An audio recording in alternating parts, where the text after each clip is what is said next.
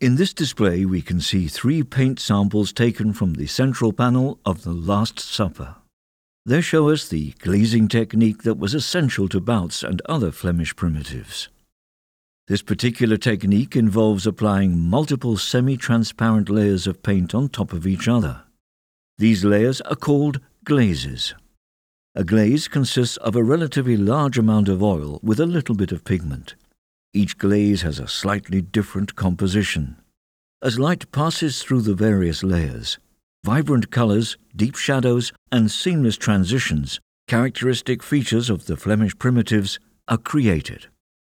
In Bouts's workshop, his assistants would craft the paints themselves by rubbing pigment into oil.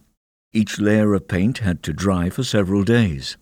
So Bouts had to carefully plan the desired end result before putting down the first brushstroke. We can find out how Bouts applied his paints and their composition by studying paint samples. A scalpel is used to extract a minuscule paint sample, which is then cast in resin. This creates a cross section in which the different layers are clearly discernible. When paint samples are taken, no matter how small, a piece of the painting is removed. Therefore, it is justified only when other research techniques fall short. Samples are taken from the edge of the painting or in a lacuna in the paint layer.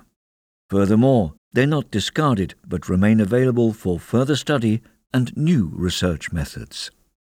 The paint samples of the blue and green cloak, for example, were taken more than 70 years ago. At the time, they were studied under a microscope. This led to tentative conclusions about the materials used, which were written down, as can be seen here on the table.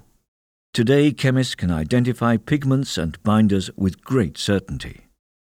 On two of the three samples, we see a thick white layer of lead white on the bottom, dating back to the 19th century. At the time, a restorer performed a very invasive procedure called a transposition. This involves removing the paint layer from the original panel and transferring it onto a new support. To remove the original support, the restorer sanded the panel all the way down to the back of the paint layers.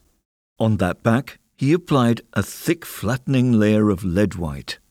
He affixed a mesh to the lead white layer before finally gluing it to a new panel.